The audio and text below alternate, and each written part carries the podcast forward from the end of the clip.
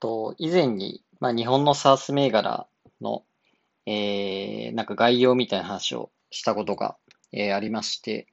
その時に、まあ、このコロナ禍だからといって、えー、SARS 銘柄全般が業績が良くなるとは限りませんよという話をしたと思いますと。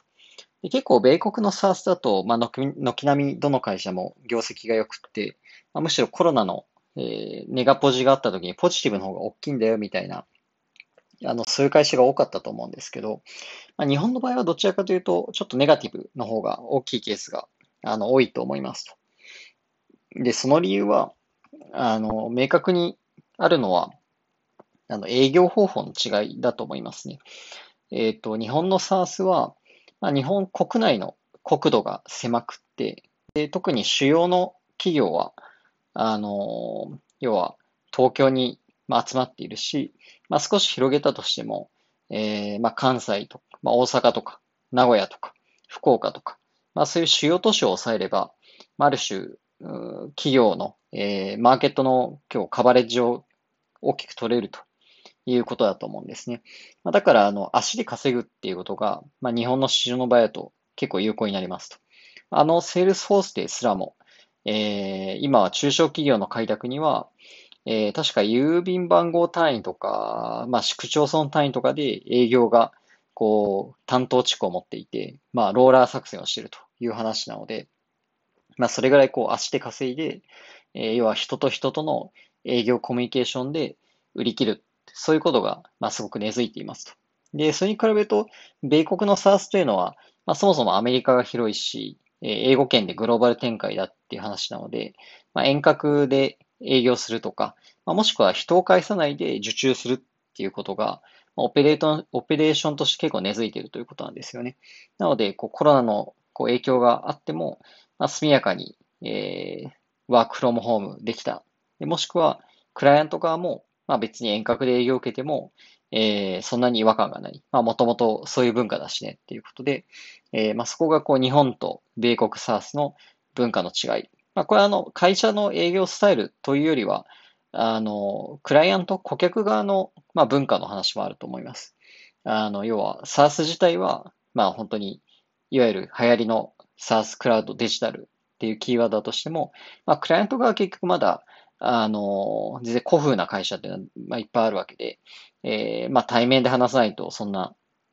SARS といえども、決済できませんみたいな、まあそういう会社って多分未だに多いでしょうね。まあ、この辺が、えー、日本の SARS 企業の、えー、決算が、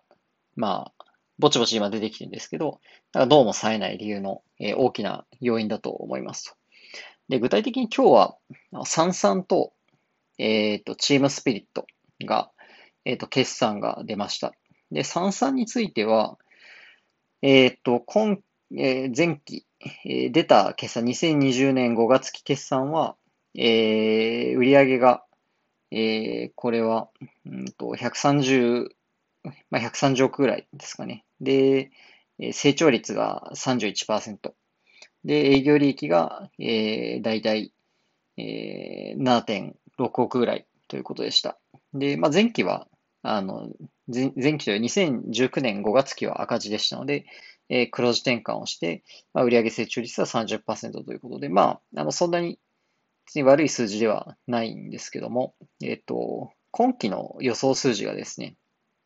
えー、レンジ予想になってまして、えー、大体、えー、売上成長率18%から22%。まあ大体アベレージと20%ということですよね。まあそういう予想になってますと。で、やっぱり20%成長っていうのだともう、ちょっとグロース株とは言えなくなってきちゃうのかなっていうところで、えー、まあ決算はぼちぼちだけど、えー、通期予想はちょっといまいちということだと思いますね。で、まあ、一応、さらに来期2020年5月期では、えっ、ー、と、売上高成長率30%以上にまた戻しますよっていう話が出てるんですけど、まあ、三々については、えー、先ほどのコロナの影響で、営業活動が鈍ってるっていう話と、あとそもそも名刺あんま使わなくないですかっていう話になってるかなと思ってまして、えー、なんで今急いで新しいプロダクトをこう作ったりとかして、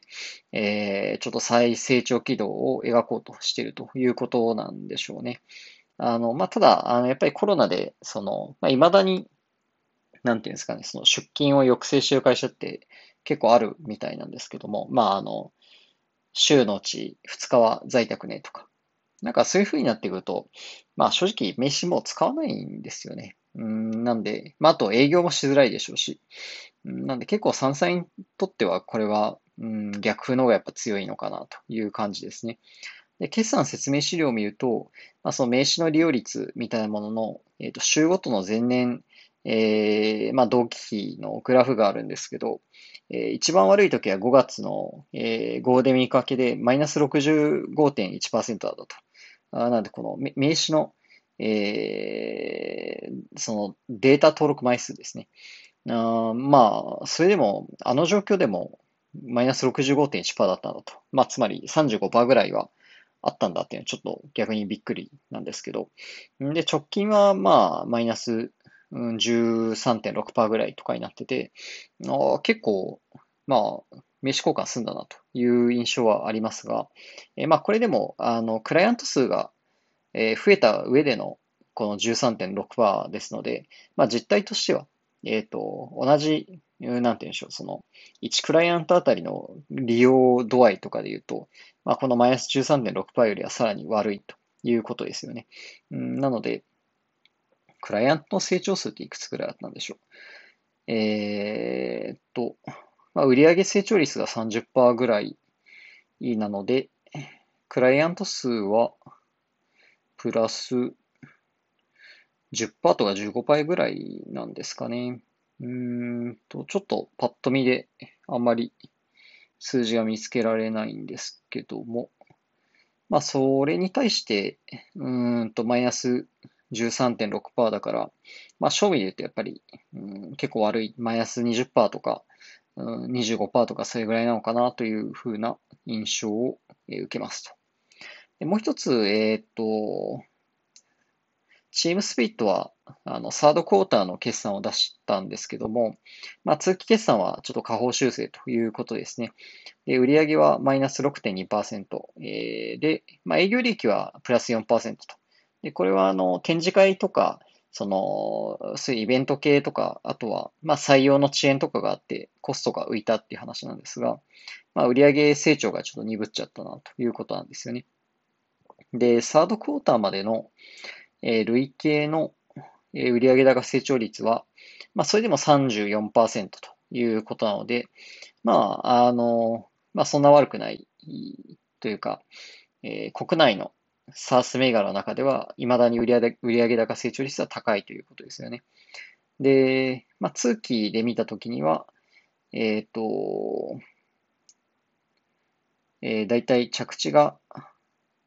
えー、2000、あ違うか、えっ、ー、と、24億ぐらいを、えっ、ー、と、予想しているということですね。えー、なので、これで、だいたい成長率としては、えー、もう、同じ、大体同じですね。30%ぐらいとかになっちゃうのかな。えっ、ー、と、まあ、この辺が、えっ、ー、と、これもやっぱり営業の、えっ、ー、と、活動が鈍ったっていうことが、えー、主な要因になってますよと。で、チームスピートは、あの、比較的、SARS の中では高単価で、かつ大手企業とか、その上場企業クラスにえ導入を進めているようなプロダクトですので、えっ、ー、と、商談のリードタイムが長いとか、え、決済というのに結構がっつり営業しなきゃいけないっていうことが、え、あって、えっ、と、より、なんでしょう、コロナの影響を、え受けやすい、まあ、ネガティブな意味で受けやすいプロダクトだと思います。もちろん逆に、あの、追い風としては、その、えわざわざ、えっ、と、会社に行かなくても、まあ、えっと、クラウドで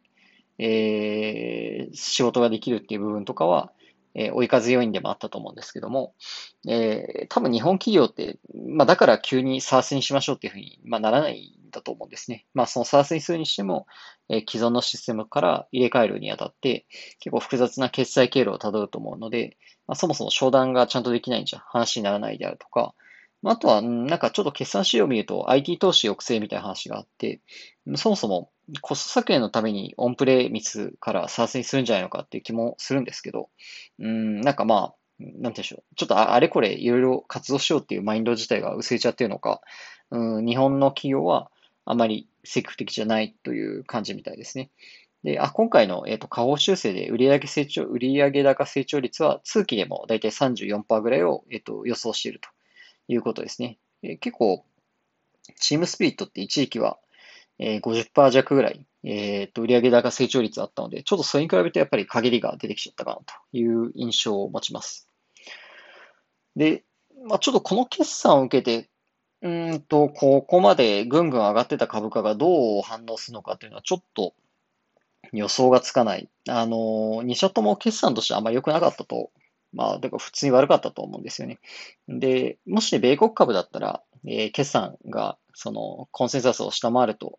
えーグロス株だったら20%ぐらいバコンと下げたりするケースがあると思うんですけど、うん、なんか日本のこうマザーズ市場は、えっと、個人投資家があの多い、まあ、三々は時価総額大きいんで、機関投資家も入っていると思うんですけど、えーちょっと特にチームスピリットについては、なんか値動きが読みづらいなという気もします。なので、えっと、ここまで結構スルスルと上がっちゃってるんで、うん、なんかバコーンと調整食らうかもしれなくて、まあちょっとおっかないかなっていう気もしますね。で、まだ決算出してない SaaS 企業に関しても、うんと、要は前の決算の時に、まあ営業活動鈍ってますとか、えー、まあもしくはあと、結構大手企業とか、まあ営業人員でゴリゴリ販売しているようなプロダクトについては、ちょっと注意した方がいいかなというふうに思いますね。で、摩擦が少ないプロダクトで言うと、まあ相対的には、あの、フリーとかマネーフォワードみたいに、まあ中小企業向けのものであったりとか、あとは、えっと、あ、サイボーズとかですかね。あの、キントーンとかすごく摩擦が少ないプロダクトだと。まあなんで、結構 1ID、1ID あたりの単価が安いよっていうやつとかは、そんなに影響を受けないかもしれないですね。あと、あの、明確に強い強い追い風になっているのは、えっと、クラウドサイン、弁護士 .com かなって思いますね。まあ、株価、スースー上がってると思うんですけど、うんと、あの決算、あのーを出した、えっと、結構自信ありげな通期予想を出しているので、うん、まあ、ということは足元割と調子いいんじゃないかなと。まあ、そういう印象を持ちますよね。なので、こう、まあ、結構日本の SaaS 銘柄を、え買ってる方は、えその米国で SARS がすごい伸びたっていう話とかを聞いたり、まあ、それを元にして、